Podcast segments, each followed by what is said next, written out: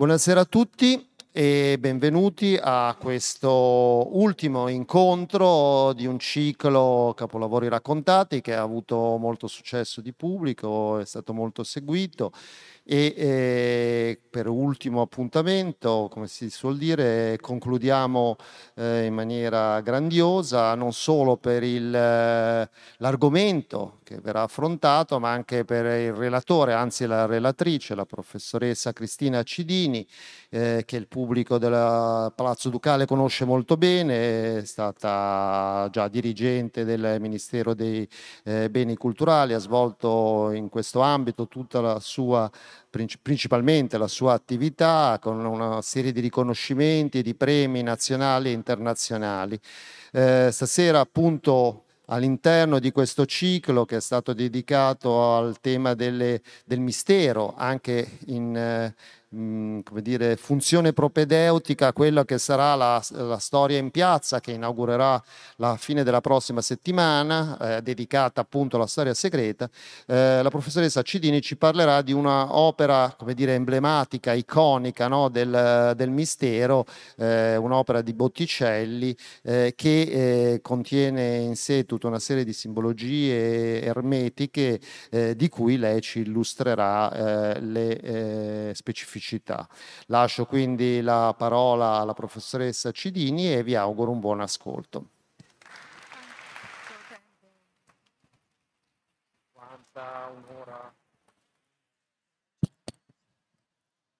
Buonasera, sono molto lieta di tornare dopo un tempo di pausa in cui tante attività sono state sospese o rinviate in questa splendida sala con questo altrettanto splendido pubblico e quindi grazie per la presenza e per la, spero, buona disposizione d'animo.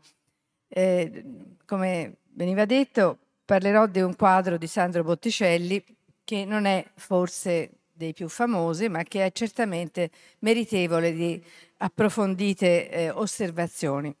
Sandro Botticelli non ha bisogno di presentazioni, è uno dei pittori che forse meglio rappresentano l'apice del Rinascimento italiano e in particolare di quel momento aureo della Firenze eh, del 400 e del primo 500 in cui dominava la eh, dinastia dei Medici e nell'età più aurea di Lorenzo il Magnifico eh, sono stati da Sandro Botticelli dipinti dei capolavori assoluti, per cui alcune immagini servono solo a introdurre Sandro Botticelli che nella sua stagione appunto più felice di, di pittura e anche forse di di creatività in assoluto, perché è quell'epoca appunto in cui la poesia, la cultura umanistica, la filosofia neoplatonica e le arti convergono dirette dal gusto di Lorenzo il Magnifico e crea questi capolavori che non hanno davvero uguali al mondo. Ricordate bene com'è imponente la primavera, questa grande tavola di otto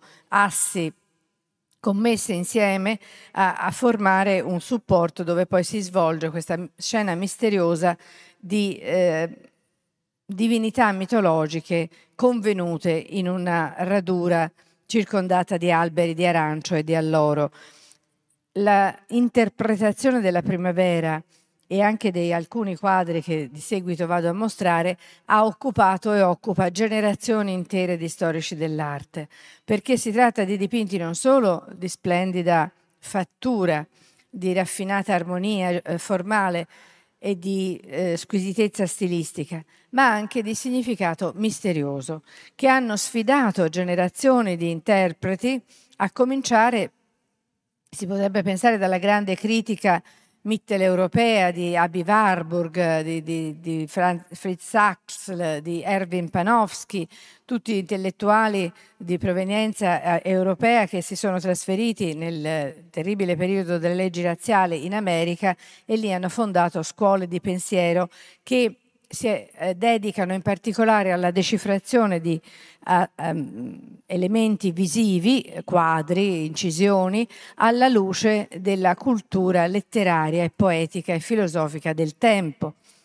E quindi la primavera è un testo che eh, per, di per sé sfida eh, chi la osserva a comprenderne il significato, perché se decifriamo eh, velocemente Mercurio, le grazie, Venere, Cupido, Flora, Clori, Zefiro, eh, siamo solo in superficie, vediamo nove personaggi, ma in realtà non sappiamo quale storia stanno narrando o quale circostanza stanno celebrando. E quindi centinaia di titoli si sono accumulati sulla primavera di Botticelli senza che sia stata ancora trovata una linea interpretativa risolutiva e d'altronde il suo significato doveva essere comprensibile per pochi anni a poche persone. Fu dipinta, si presume, intorno agli anni 80, i primi anni 80 del 400, ma già nel 1498, quindi neanche vent'anni dopo, il eh, funzionario, chiamiamolo così, della Casa Medici che stilava un inventario descrittivo degli oggetti rinvenuti nella casa dei medici del ramo di Pierfrancesco in Via Larga, di fronte a questo quadro riuscì a scrivere soltanto un rigo che diceva nove figure di donne e domini. Cioè già vent'anni dopo che il quadro era dipinto non aveva un titolo e non si capiva che cosa raffigurava. Dunque un mistero che a lungo, ripeto, ha sfidato e sfida gli storici dell'arte, così come questo. Altro quadro davvero mitico di Sandro Botticelli, La nascita di Venere, del medesimo periodo dominato da Lorenzo il Magnifico, ma non si hanno prove che il quadro e neppure il precedente, la primavera, fosse dipinto per Lorenzo il Magnifico. È certamente un, un quadro come questo di ambito mediceo, ma non è detto che fosse proprio Lorenzo il commettente. Anche questo è un quadro famosissimo, senza uguali nella storia dell'arte antica, con eh, la cosiddetta nascita di Venere, titolo anche questo provvisorio, improprio, è in realtà un approdo di Venere che dopo essere nata dalla spuma del mare, viaggiando sulla conchiglia, arriva a Citera, l'isola che la accoglie, dove un'ancella è pronta a rivestirla di un manto trapunto di fiori. Ma anche qui al significato mitologico sono probabilmente sottintesi significati simbolici o dinastici che continuano a proporre il loro mistero. E infine, per rimanere agli uffizi, anche questo, questa tela straordinaria, la palla del centauro, eh, ha dato e dà filo da torcere agli interpreti perché quel che vediamo non è sufficiente a trasmetterci il significato più profondo e autentico del quadro. Noi vediamo una bella donna eh, con un abito interamente rivestito di anelli simbolici della casa Medici, ma anche di fronde che qualcuno dice di siano di mirto e qualcuno dice siano d'olivo, armata di alabarda che ferma così sembra, un centauro che passa sul sentiero vicino a lei, acciuffandolo per i lunghi capelli incolti. E il centauro non si ribella, ma remissivo mette da parte il suo arco, che è l'arma tipica dei centauri. Se ricordate Dante Alighieri, centauri salittatori vicino al fiume Fregetonte, e eh, sembra sottomettersi a questa bella sentinella che vigila sul sentiero un significato probabilmente allegorico che ci porta alla contrapposizione tra il furore bestiale dell'essere ibrido, metà uomo, metà cavallo, domato dalla bella guardiana che rappresenta un principio virtuoso, ma siamo nuovamente nel terreno delle ipotesi. In realtà, di questi tre straordinari quadri che abbiamo visto, la primavera, la nascita di Venere, Palla del Centauro, non sappiamo né quando esattamente sono stati dipinti, né per chi né sappiamo che cosa significano. E sono tre quesiti non da poco, trattandosi di dipinti che sono tra i più famosi al mondo, i più ovviamente celebrati degli uffizi, identitari in profondità di Firenze e del suo Rinascimento, eh, quadri per vedere i quali le persone si muovono da mezzo mondo. E dunque è, è un singolare eh, mistero appunto eh, che cosa essi rappresentano. Possiamo aggiungere a questi quadri famosissimi un altro eh, quasi altrettanto celebre, Venere e Marte, dipinto nello stesso momento, gli anni 80 del 400, ma questa volta sappiamo qualcosa di più sui committenti. Si tratta infatti dei Vespucci. Non so se vedete il cursore, ecco lo vedete, sì. Qui in una parte del quadro che praticamente non si vede. No, no, per carità. No, non facciamo irritare Microsoft Office. No, no, no.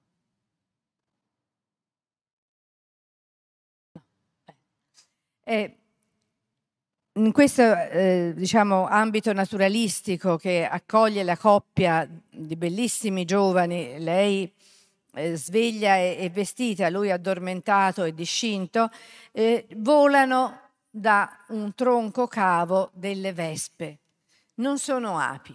Quello è stato stabilito dai naturalisti perché sono insetti simili alle api, ma hanno la vita stretta, proprio la vita di vespa. Quindi sono probabilmente un'allusione all'arme parlante dei Vespucci, famiglia che era legatissima a quella dei Botticelli, erano nella stessa parrocchia, vicini di casa, amici dei medici e quindi ebbero probabilmente delle intense eh, rapporti. Que- all'interno di questa amicizia Sandro dipinse questo quadro che chiamiamo Marte e Venere, ma di nuovo non siamo sicuri che lei sia Venere. Siamo abbastanza sicuri che lui sia Marte, con le sue terribili armi deposte, forse per un intercorso amoroso, vedete che giocano in maniera sfrenata e divertita dei piccoli satiri che indossano l'elmo, si passano l'asta, suonano la buccina e addirittura uno entra dentro l'armatura, dentro il, il, il, torace metallico della corazza. Ecco, anche questo appunto è un quadro che ha i suoi elementi di, di, di mistero perché, per esempio, non, non, sono personalmente convinta che si tratti di Venere e penso invece più verosimile che si tratti di un'allegoria della pace che sorveglia la guerra addormentata nel timore che il suono potente della conchiglia a breve la ridesti e dia il via alle ostilità. Il che potrebbe avere una spiegazione, così come anche, ma non mi addentro in questo, la primavera di Botticelli stesso, nel periodo molto caratterizzato da, da angosce collettive che fu per Firenze il passaggio dagli anni 70 agli anni 80. Solo una data, 1478, congiura dei pazzi. Nel Duomo di Firenze la parte avversa ai medici assale i giovani medici, Lorenzo si salva ferito fuggendo nella sagrestia e barricandosi dentro con i suoi fedelissimi, Giuliano soccombe e muore sotto i pugnali dei congiurati. Da lì comincia una serie di, di eventi negativi terribili perché Lorenzo si vendica immediatamente giustiziando i congiurati, tra cui c'è un, un, un arcivescovo, l'arcivescovo di Pisa. Quindi il Papa Sisto IV eh, scaglia contro Firenze la guerra e l'interdetto, che è una forma di guerra spirituale, perché l'interdetto è una scomunica collettiva che impedisce la celebrazione dei sacramenti in un'intera città. Quindi, alla luce della profonda fede cristiana della comunità eh, fiorentina era terribile perché si moriva senza assoluzione, si nasceva senza battesimo. E quindi questa guerra, la cosiddetta guerra dei pazzi, va avanti per due anni. Poi Lorenzo il Magnifico fa una mossa diplomatica straordinaria, va a Napoli, che gli era in quel momento nemica, negozia con Ferrante d'Aragona la pace la pace ritorna. Per cui, per esempio, sono personalmente convinta che la primavera celebri il ritorno non solo della bella stagione, ma della pace, perché la pace fu siglata il Capodanno fiorentino, 25 di marzo, tra pochi giorni. E dunque anche questo potrebbe essere un quadro ispirato dalla fragilità della pace che è sempre vigile poiché la guerra può ridestarsi in ogni momento. Ma detto questo, arriviamo al nostro quadro. Perché l'ho introdotto in questa maniera? Per dire che questo è il quinto mistero dell'opera botticelliana, benché molto meno studiato e meno noto due, degli altri precedenti e anche, diciamo la verità, meno ammirato di quel che merita. Perché immaginate la sala dei Botticelli nella Galleria degli Uffizi a Firenze. Uno si imbatte nella primavera, poi trova la nascita di Venere, e poi trova la palla del centauro. È chiaro che rimane affascinato e frastornato. Questo, che è molto più piccolo in confronto alle tre grandi opere che ho mostrato prima, non dico che passi inosservato, ma certo corre questo rischio. E allora ho voluto proporlo proprio perché si tratta dell'ultima allegoria profana di Botticelli. Siamo ben più tardi rispetto alle opere che ho mostrato prima, siamo negli anni 1500-1505, il primo lustro del Cinquecento. Molte cose sono avvenute in quella Firenze che aveva vissuto sotto Lorenzo il Magnifico un periodo di altissima cultura e di eh, anche gioiose manifestazioni, pensate ai carnevali, ai balli, ai trionfi, ai tornei, e era subentrato invece un clima ben diverso. Era salito, eh, era morto Lorenzo il Magnifico, 1492, erano stati cacciati i medici, cioè i suoi figli, 1494. Era salito al potere Fra Girolamo Savonarola, il terribile predicatore che eh, richiamando l'Apocalisse invitava, anzi costringeva la città alla penitenza. 1496 appunto l'avvento del Savonarola, 1498 il Savonarola viene scomunicato dal Papa Alessandro VI e bruciato in piazza, lasciando profondo segno nelle coscienze, non solo dei suoi seguaci, ma dell'intera città. Ed ecco, due anni dopo, o poco più, la morte terribile di Savonarola, a cui Botticelli aveva prestato attenzione, una, forse anche una forma di adesione spirituale alla parte savonaroliana, dipinge questo quadro, che in superficie ha lo splendore di disegno, eh, la magnificenza di colore, la raffinatezza del dettaglio degli altri grandi quadri a carattere mitologico e profano. Però certamente ci parla di qualcos'altro. La calunnia di Apelle non è un soggetto innocuo, è un soggetto, come vedremo, che nasce dalla volontà di un committente o dal sentimento di un pittore per scagionarsi di una ingiustizia subita. Vediamo rapidamente il soggetto che abbiamo sott'occhio, cominciando a leggerlo dalla parte eh, alla vostra destra. Vediamo un sovrano in trono che viene pressato, quasi assalito da due donne che gli stanno dando suggerimenti, consigli, che gli parlano. E dove gli parlano? Gli parlano nelle lunghe orecchie d'asino che si dipartono dalla sua testa, sotto la corona. Il re stende la mano e quasi incontra la mano di un altro personaggio di fronte a lui, lacero, incappucciato, vestito di scuro, malconcio, il quale sembra avere la guida di un gruppo abbastanza eterogeneo e scalmanato. Al centro dritta in piedi vi è una donna molto affascinante vestita di bianco e d'azzurro a cui altre due donne eh, acconciano le, le, la capigliatura intessendola di ornamenti. In basso questa donna centrale che regge una fiaccola fiammeggiante trascina letteralmente per i capelli un uomo seminudo in atteggiamento di preghiera. E più in là ci sono due figure isolate, molto contrastanti l'una con l'altra. Una vecchia vestita di nero, una giovane donna nuda. E tutti loro insieme, appunto, raffigurano la calunnia. I personaggi sono così decifrati. Livore conduce per mano calunnia, ornata da insidia e frode, che trascina davanti al trono l'innocente. Perché conosciamo i nomi di questi personaggi? Perché c'è una fonte antica ripresa in età moderna che ce li descrive puntualmente. E la fonte è un autore greco, Luciano de Samosata, vissuto nel secondo secolo, che aveva descritto accuratamente un quadro che lui diceva di aver visto. E questo quadro lo aveva dipinto non certo un pittore secondario, ma a pelle, un celebre pittore dell'antichità, che voleva in questo modo difendersi dalle accuse che il rivale Antifilo gli aveva mosso nei confronti di Tolomeo, uno dei Tolomeo regnanti in Egitto. E lo aveva dipinto quindi come una sorta di spiegazione e di vendetta, raffigurando se stesso come l'innocente calunniato, trascinato davanti al, al trono del potente, da chi lo ha calunniato ed ha abilmente ornato la calunnia di argomenti convincenti e credibili, perché la calunnia è pericolosa in quanto viene creduta, è una bugia piena di fascino, di seduzione. e il re, un, trasfigurato in re Mida, in realtà appunto sarebbe Tolomeo, ma vedremo perché è re Mida, ascolta i sussurri di cattivi consiglieri, ignoranza e sospetto, che gli versano nelle orecchie tutte le maldicenze adatte a appunto presentare in cattiva luce l'innocente.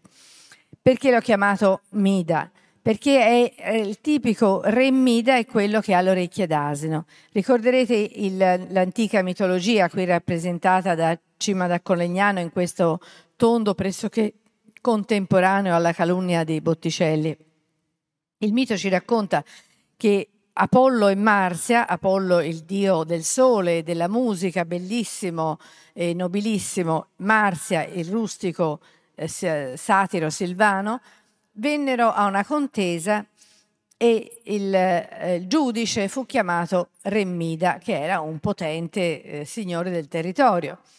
Remmida, cattivo intenditore di musica, anziché dare la vittoria a Apollo che suonava divinamente la sua cetra, diede la vittoria a Marzia che suonava il suo rustico flauto.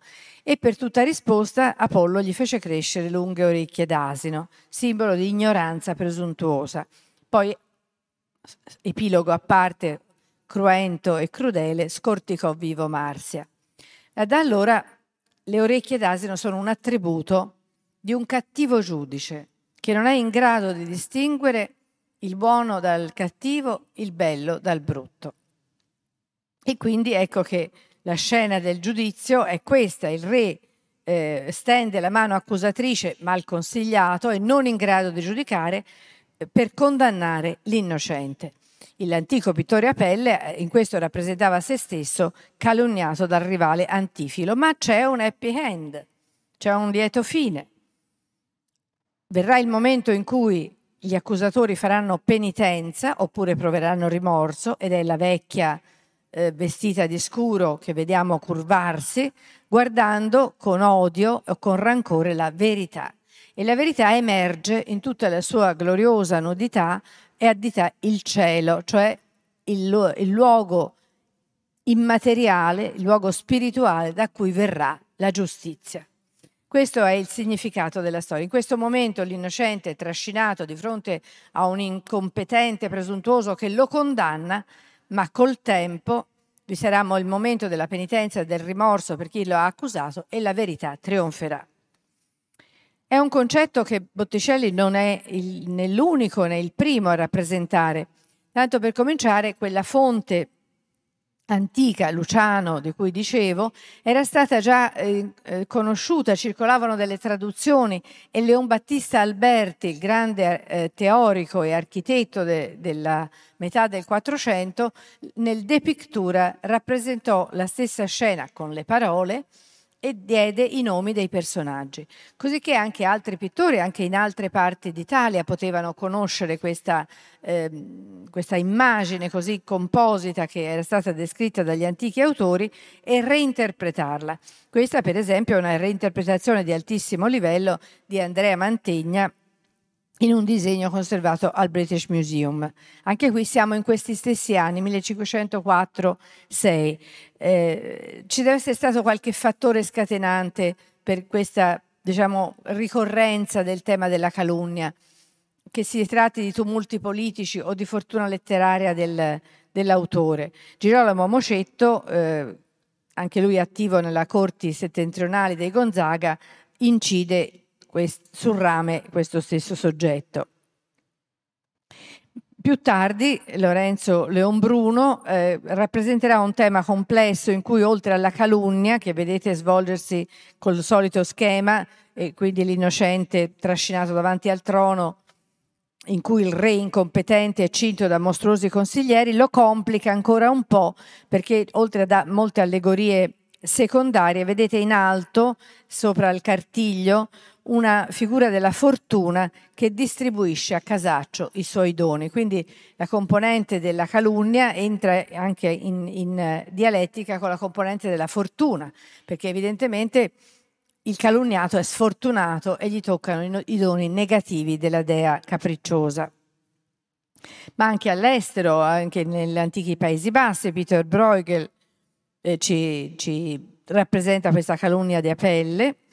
E poi un caso famoso di calunnia in pieno Cinquecento lo resuma, per così dire, Federico Zuccari, pittore marchigiano attivo a Roma, che eh, al servizio del cardinal Farnese, il potentissimo nipote del Papa Paolo III, eh, si va a scontrare col committente. Eh, il committente, eh, appunto il potente gran cardinale Alessandro Farnese, aveva una villa in costruzione, Caprarola, bellissimo edificio a pianta pentagonale, e lo stava facendo decorare da Taddeo, fratello maggiore di Federico Zuccari, col contributo di Federico. Muore Taddeo nel, nel 1566, Federico dovrebbe guidare il cantiere e quindi coordinare la squadra dei pittori frescanti che è rimasta sul posto e invece va, va, per i fatti suoi, cerca altri committenti, si distrae, lascia indietro il lavoro, per cui il cardinale lo licenzia e assume dei pittori emiliani, Bertoia, De Vecchi, molto più efficienti e molto più sicuri. Federico cosa fa? Dipinge la calunnia, un disegno, un'incisione e poi due grandi quadri con lo stesso soggetto, di cui questo bellissimo nella collezione Caetani a Roma. E di nuovo abbiamo questa eh, diciamo, scena nella sala del trono, il re o sovrano potente assiso in trono con lunghe orecchie d'asino, accanto a lui la frode, il furore, l'invidia e tutti mm, malevoli consiglieri.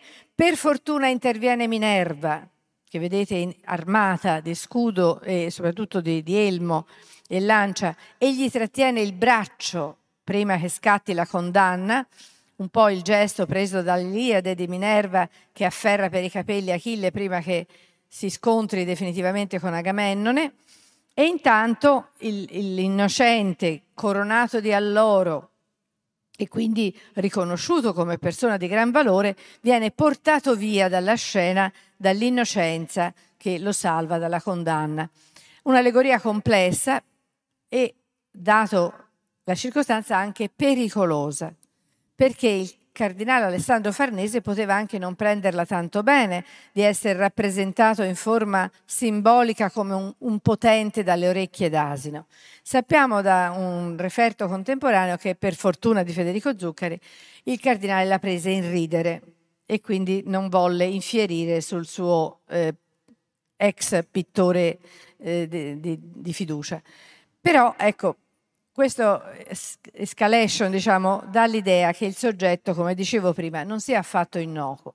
Quando un pittore dipinge una calunnia, c'è qualcuno che è stato calunniato, che sia lui stesso, come nel caso di Federico Zuccari, o che sia qualcuno a lui vicino, certamente la calunnia è un soggetto che presume un risentimento e una difesa. Ecco, dicevo che Federico lo fece anche incidere in modo che il soggetto fosse conosciuto anche al di fuori della loro ristretta cerchia e ehm, diciamo seppe anche creare un legame eh, e si creò nel Cinquecento un legame con quest'altro tipo di allegoria. Vi dicevo prima che la verità è nuda e lo troveremo tante volte ripetuta questa immagine. La marca tipografica dell'editore Marcolin di Venezia fu inventata niente di meno che seguendo una, un suggerimento di Pietro Aretino, che aveva dedicato al duca Alessandro de' Medici la figura della verità figlia del tempo, veritas filia temporis, ma non è soltanto un concetto cronologico, la verità è partorita dal tempo, perché poi il tempo appunto porta allo scoperto gli inganni e rivela l'innocenza e la verità. Ma in realtà, come vedete, c'è di più. La, la verità è una fanciulla nuda che il tempo alato porta via d'impulso eh, in volo, trascinandola vi, libera finalmente fuori dalla caverna oscura dove l'invidia, quel mostro serpentino, l'aveva confinata. Quindi la verità è sempre nuda e ha bisogno di essere rivelata. Questo lo vediamo in tantissime versioni. Questa è una curiosissima incisione, come vedete, di qualità molto modesta, ma molto intensa per quel messaggio simbolico che porta. Si tratta di un'allegoria qui messa in uso dai protestanti. È un'allegoria inglese di William Marshall e si augura, auspica, predice che la verità della religione riformata sia estratta dal tempo, dal, dal confino oscuro in cui si trova e si sottragga agli sputi velenosi dell'invidia o di altro principio malevolo. Quindi vedete appunto che questa, questa allegoria eh, della nudità, qui si tratta di innocenza o di verità, del principio virtuoso e della mostruosità invece dei principi avversi, ha fatto strada nell'arco del Cinquecento e lo farà anche più tardi. Gian Lorenzo Bernini, in pieno Seicento, si, si prende la briga di scolpire questo marmo per conto proprio, senza committenti, ed è una figura più grande del naturale in un magnifico blocco di marmo, per rivelare la, la sua innocenza, per, per proclamare la sua innocenza in forma di verità che fa risplendere il sole occhio di Dio, il sole, occhio che tutto vede e tutto rivela. Perché questo? Perché lo leggo per chi in fondo non dovesse vedere.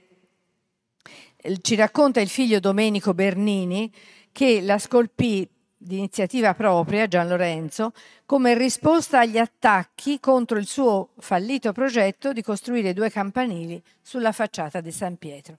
Quindi ancora una volta una verità nuda che rappresenta una difesa contro un'accusa o una calunnia.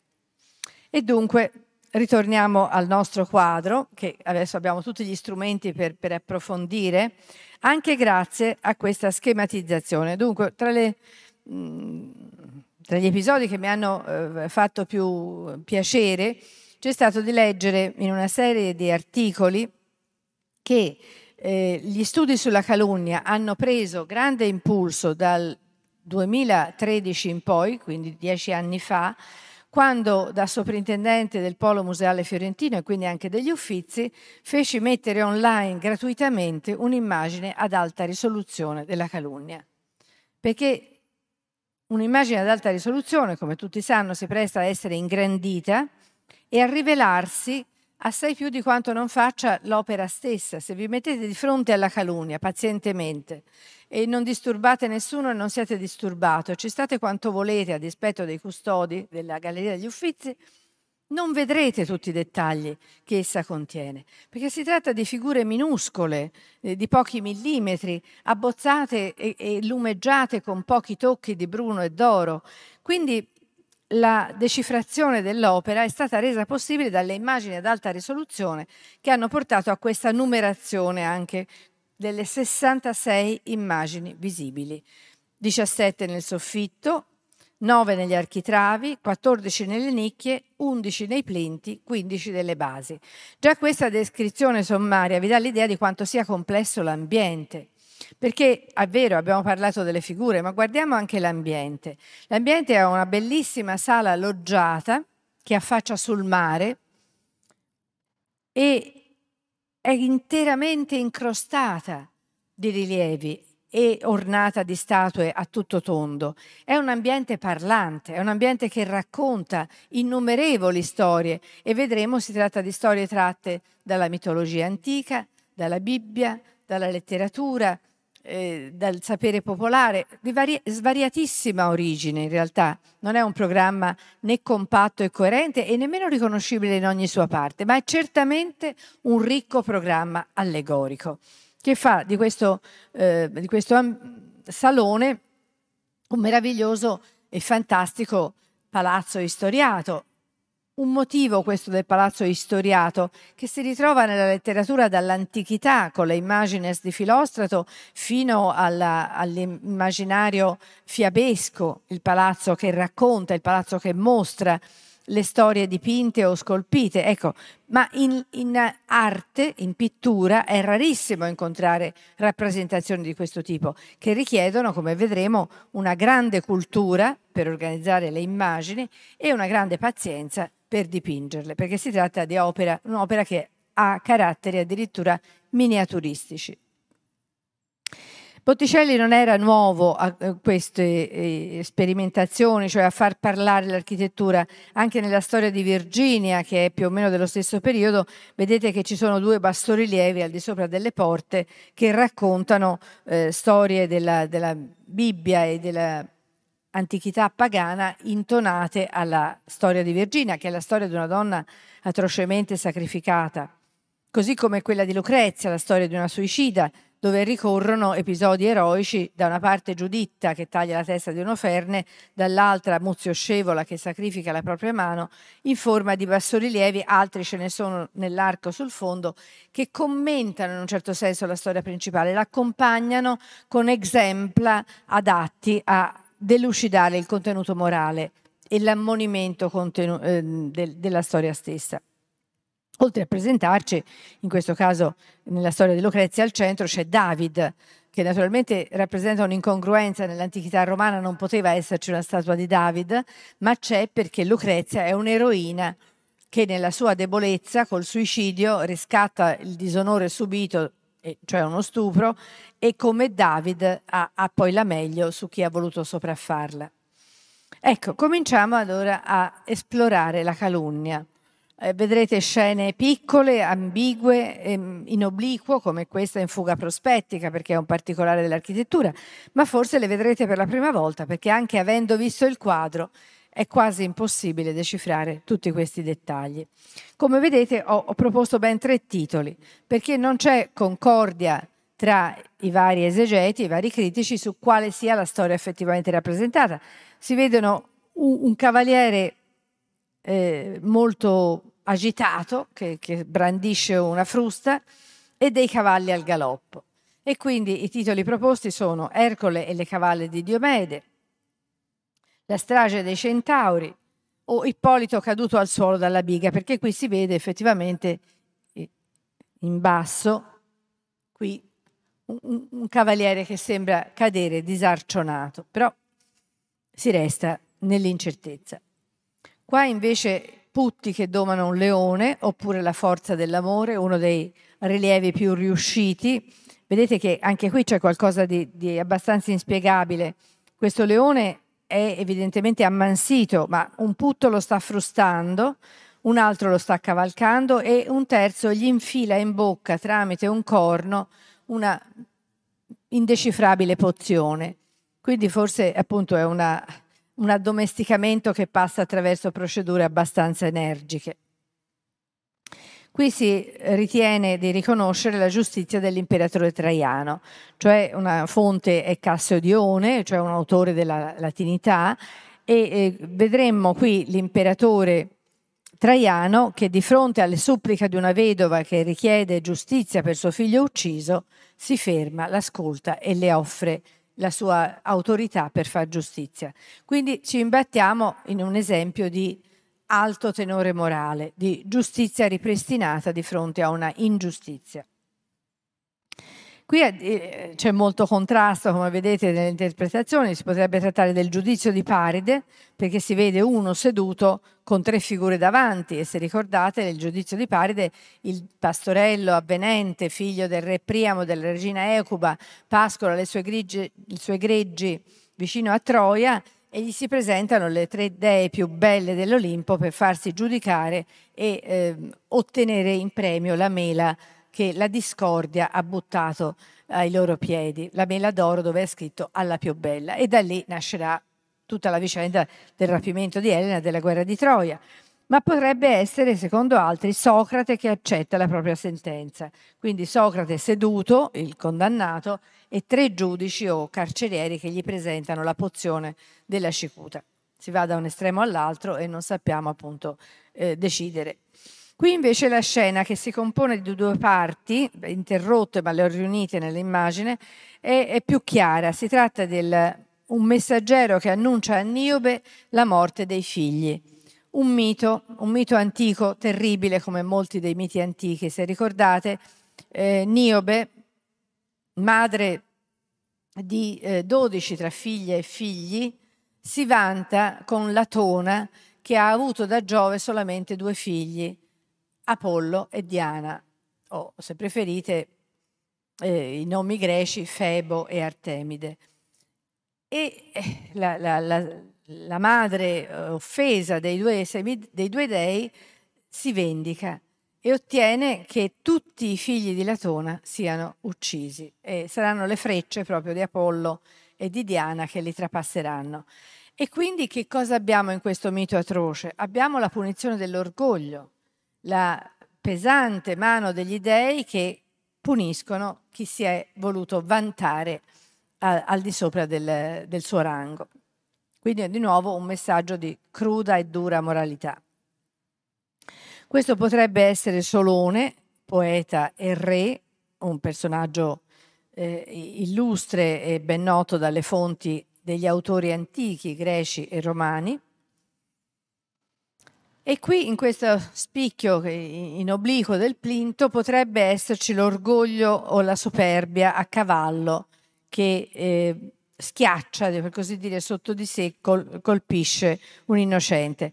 In questo è interessante osservare una possibile affinità compositiva con un'opera assai celebre, La battaglia d'Anghiari di Leonardo da Vinci, che Leonardo non dipinse mai dove avrebbe dovuto, cioè sulla parete della sala dei Cinquecento in Palazzo Vecchio a Firenze. Però eh, la studiò, la preparò realizzò un cartone a grandezza naturale di, della grande dimensione che l'affresco avrebbe dovuto avere e da quella sua invenzione presero spunto molte copie.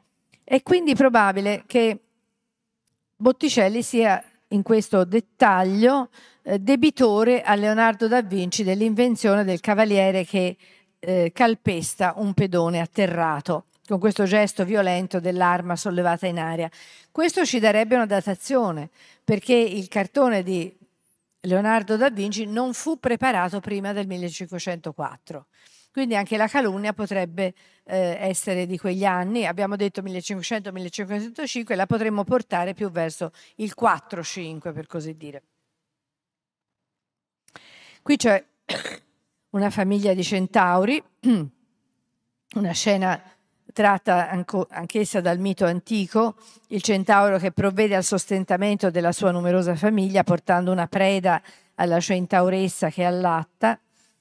E qui il tema dei centauri risente evidentemente di una eh, predilezione per questa mitologia un po' eh, inquietante e ibrida che anche Piero di Cosimo eh, in quegli in quell'intorno di tempo stava sperimentando con questa straordinaria scena la battaglia dei Centauri e Lapiti, soggetto non isolato perché anche il giovane Michelangelo l'avrebbe sperimentato.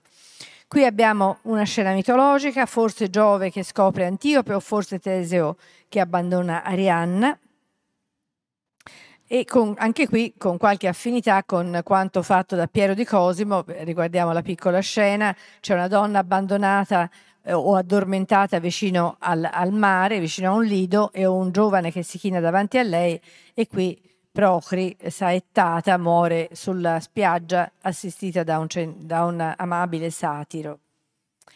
Questo è il mito di Apollo e Daphne, riconoscibile per fortuna perché Daphne si sta trasformando in alloro sotto la presa violenta e indesiderata del dio Apollo ed è eh, una metafora della preferire una sorte tragica, trasformarsi in albero, piuttosto che subire una violenza indesiderata. Qui putti giocano con una corona, qui Siringa in pianto tra le canne, un'altra, eh, un'altra donna presa con la violenza che chiede agli dei di salvarla dalla, dall'aggressione del suo stupratore, in questo caso si tratta del dio Pan, e infatti eh, viene ascoltata dagli dei e trasformata in canna. Per cui il dio Pan taglierà quella canna e si farà lo strumento che chiamerà col suo nome Siringa. Venere e Marte probabilmente, Marte legato e condotto da un satiretto quasi con la forza alle braccia della dea dell'amore, quindi la guerra domata con la forza dell'amore. E ci viene in mente questo soggetto che già Botticelli aveva trattato con ben altra dimensione e splendore. Poi di nuovo una battaglia, forse Centauri e Lapidi, come nel mito greco-romano illustrato anche dal giovane Michelangelo, ma qualcuno crede siano centauri e atleti. Certamente è una battaglia tra esseri umani e esseri ibridi, ferini, per metà uomini e per metà cavalli. Poi un altro mistero che ci ricorda quello che, che, che ben abbiamo contemplato prima, Pallade e il centauro, oppure Venere, forse non Pallade, che conduce un centauro, ma una Venere armata.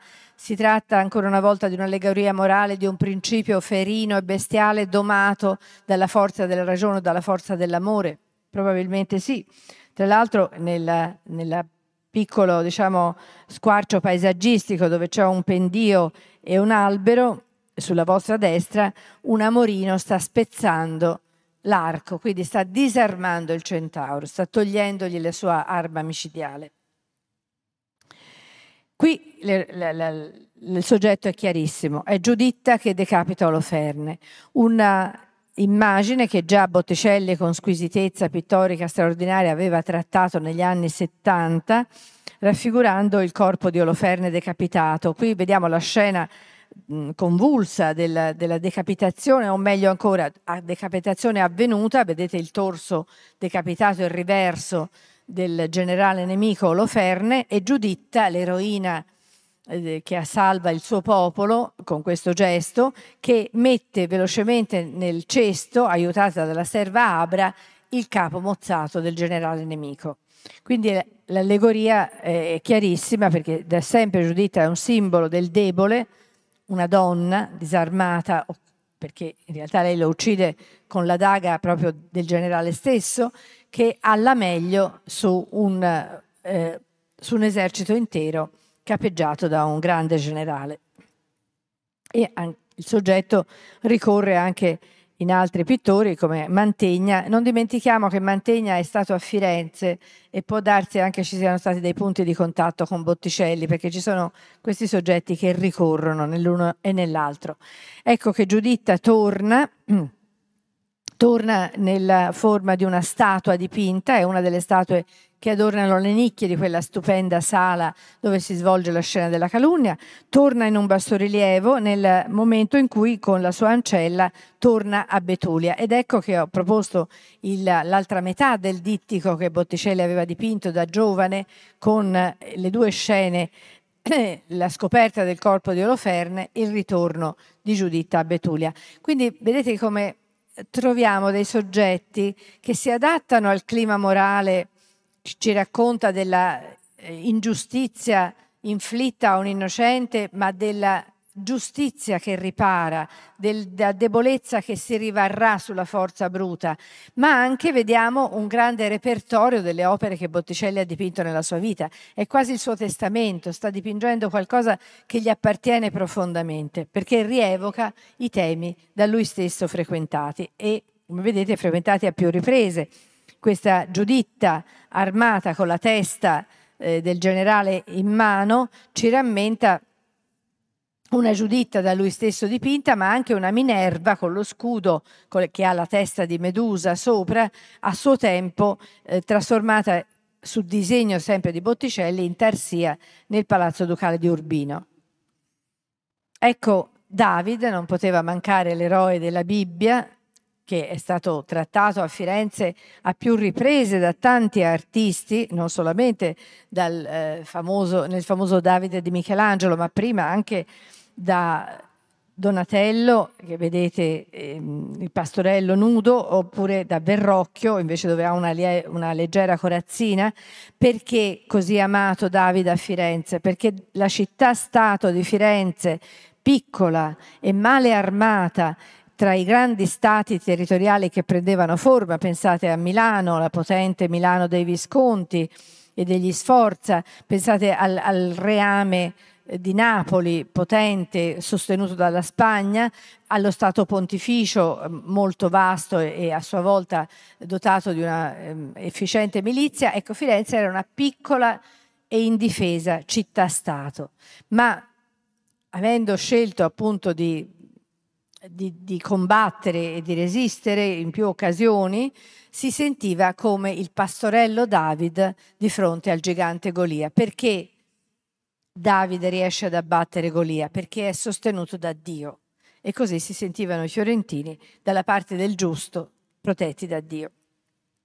Qui altre scene più chiare ancora, Muzio Scevola assassina per sbaglio lo scriba di Porsenna, il re etrusco che assediava Roma, e quando si accorge dell'errore mette la mano sul braciere di fronte al re per punire la mano che ha sbagliato. Quindi un esempio di assoluto eroismo. Forse è ancora la storia di Muzio Scevola, ma non siamo sicuri.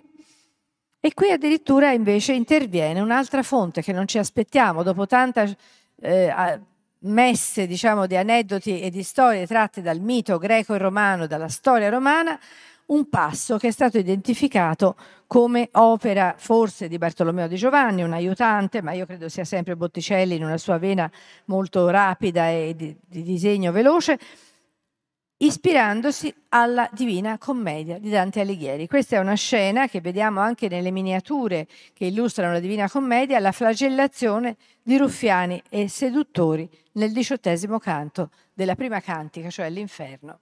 Quindi una fonte che davvero non ci aspettiamo, ma di nuovo la punizione di gente che ha male operato. Qui invece abbiamo un'altra fonte letteraria, Cimone di Figenia che eh, rappresenta l'innamoramento a prima vista del pastorello che vede la ninfa dormente, viene questa volta dal Boccaccio, dal Decamerone. Ecco una illustrazione del Decamerone in una miniatura contemporanea. La storia di Nastagio degli Onesti, un'altra vicenda che viene ripresa da Botticelli, seguendo il testo e la narrazione di Boccaccio, e che lui stesso, Botticelli, aveva già rappresentato. Eh, vediamo se ho l'intero. Ecco, questa è la tavola dipinta da Botticelli verso il 1483, per fortuna abbiamo una data certa perché c'era in mezzo un matrimonio, ed è una storia terribile, quella di Anastasio degli Onesti, che si sviluppa in tre, eh, in tre diversi momenti. Nastasio, un ravennate, da bene ma non nobile, si innamora di una Traversari, una ragazza di buona famiglia aristocratica, la quale gli si nega. Allora Nastasio si aggira triste, pensoso nella pineta di classe e assiste a una scena terrificante. Un cavaliere insegue una donna nuda, la donna viene lacerata dai cani, il cavaliere si impadronisce del suo cuore. Nastasio è terrorizzato, ma si accorge che sono due fantasmi, perché si tratta di un suo antenato che, respinto da una donna, ha ottenuto che vi sia una lunga, lunghissima punizione eh, ricorrente e ogni venerdì i due fantasmi tornano nella pineta e si consuma questo rito crudele in cui lui strappa il cuore alla donna che non l'ha voluto. Allora Anastasio ha un'idea e allestisce in quella pineta un venerdì un banchetto, di cui vedete qui la, la bella apparecchiatura, invita la sua bella con le amiche e al momento in cui compaiono i due fantasmi subentra il terrore. Vedete che tutti si alzano, rovesciano i piatti, i musici smettono di suonare, la sua bella è vestita di bianco, si, si alza tra le compagne in preda al terrore. Ma Anastasio calma tutti col gesto della mano e dice ora vi racconto di che si tratta. Gli racconta la punizione ultraterrena della coppia e convinta da questo argomento la bella Traversari acconsente a sposarlo. E quindi c'è un lieto fine attraverso però l'orrore della scena a cui tutti assistono. Ecco, quindi vedete che siamo in questo momento esatto. La donna nuda sta passando nella scena, ma Anastasio con le braccia aperte invita tutti alla calma perché spiegherà di che cosa si tratta. Quindi una citazione di Boccaccio, ma anche un'autocitazione di Botticelli stesso. E infine alcune statue. Si ritengono Mosè e San Paolo, accomunati l'uno nell'Antico Testamento e l'altro nel Nuovo Testamento dall'aver avuto la visione diretta di Dio. Forse qui San Giorgio, una bella nicchia che ha la stessa morfologia della nicchia di Donatello nella chiesa di Orsan Michele, che ospita il gruppo del Verrocchio con l'incredulità di San Tommaso. Certamente un guerriero, forse Marte, forse San Giorgio, forse Teseo, forse Cesare, non lo sappiamo, quindi viene o dal mito o dalla storia. Altre statue di personaggi non identificati e si presume in questo che è l'unico personaggio vestito in abiti moderni, non classicamente evocativi dell'antico, che sia Giovanni Boccaccio. Questo che mostro per confronto è il Boccaccio di Andrea del Castagno, dipinto nella, chiesa, nella villa di Legnaia e oggi negli Uffizi. Chi può aver messo insieme tutte queste storie? Certamente alcune Botticelli le conosceva di già, le aveva dipinte, altre gli saranno state suggerite, ma questo mosaico non ancora interamente decifrato, che compone un unico, con un unico fil rouge la storia di chi è stato offeso e viene riscattato, di chi è stato punito e viene premiato, di chi è stato ingiustamente accusato e viene eh, ritrovato innocente, la verità che si rivela. Chi ha messo insieme tutto questo? Si fa il nome, io credo, a ragion veduta, dell'umanista Cristoforo Landino ritratto qui lo vedete da Ghirlandaio e poi da Cristofano dell'Altissimo, un, un, anziano umanista molto vicino a Lorenzo il Magnifico, ma molto vicino anche a Botticelli, che potrebbe avergli suggerito altri soggetti, per esempio, fra tutti, la primavera. E questo perché l'umanista Landino era anche commentatore di Dante, conoscitore della letteratura toscana, a partire dai, dalle tre grandi corone che sono la gloria della letteratura toscana, Dante, Boccaccio, Petrarca. Quindi è possibile che questo eh, personaggio suggerisce al Botticelli le scene più complesse, più, più peregrine, più rare. E dunque, perché Botticelli si mette a dipingere quest'opera straordinaria che non aveva un committente a quanto pare, perché ci racconta Giorgio Vasari che lui la regalò ad un suo grande amico, Antonio Segni. E il Vasari la vide, quest'opera, in casa di Fabio Segni, che era il figlio di Antonio, quindi diretto erede. E non ci ha dato nessuna spiegazione. Perché la, la, la dipinse? Vendetta, discolpa, bilancio di una carriera, questi sono gli interrogativi. Si vendicava Botticelli di qualche accusa che aveva ricevuto? Discolpava un amico che aveva a sua volta ricevuto un'accusa ingiusta? Non lo sappiamo. È certamente un quadro inquieto ed inquietante. C'è già la maniera dell'ultimo Botticelli di fare le figure armoniose, sì, ancora belle, ma già travolte da un'ondata di emozioni incontrollabili che le spingono a pose precipitose, a gesti esasperati, a espressioni corrucciate o, o inquietanti. È un mistero, come i tanti che avvolgono l'opera di Botticelli e che darà ancora materia di indagine e di ammirazione a generazioni di visitatori degli uffizi e di studiosi di storia dell'arte. Grazie a voi.